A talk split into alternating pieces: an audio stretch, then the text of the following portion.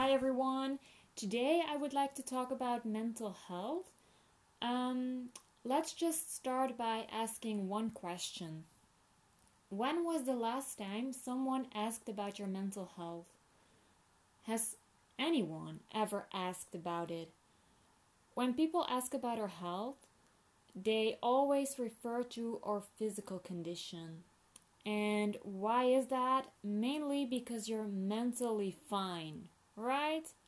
I'm being sarcastic, obviously. So, I would like to discuss a few things, just a few things to keep in mind. First of all, it's okay to not be okay. You can't be happy all the time, so just try not to force yourself. People expect you to put a smile on your face 24 7, even when you're not doing well. And by doing that, we're not only fooling the ones around us, but we're also fooling ourselves. I mean, what's the big deal? It's no shame to admit it. You're not okay, and that's okay. Secondly, invisible pain could be worse than visible pain. And this is mainly due to the fact that invisible pain tends to last longer just because we're trying to ignore it. A broken leg, for example, that's something visible. Anyone can see it. Anxiety is not. You could look perfectly happy to anyone around you, but is that really the way you feel? At the same time, you could feel like you're dying on the inside. Number three. I think you should find the cause in order to find a solution. What's causing these problems or these constant thoughts? What can you do about it? Is it a trauma? If so, what kind of trauma? If not, has it something to do with certain people in your life? Or is it anxiety?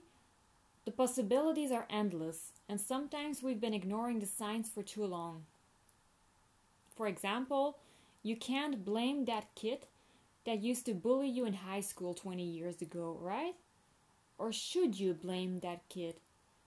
Sometimes it's been going on for so long and we tend to neglect the truth. And last but not least, I want you to speak up. It's not a sign of weakness, it's a sign of strength. It's good to talk to people. And if you're not comfortable with talking about your problems, then maybe try keeping a diary, uh, write things down. It really helps. Just simple things. Um, how do you feel? What's going on in your mind? Or something about the way you've been dealing with things lately? Anything. Just let it all out. So that's it for today. Um, I hope you found this a little bit helpful, and I hope you know it's totally okay to feel bad sometimes. We all do, and it's nothing to be ashamed of.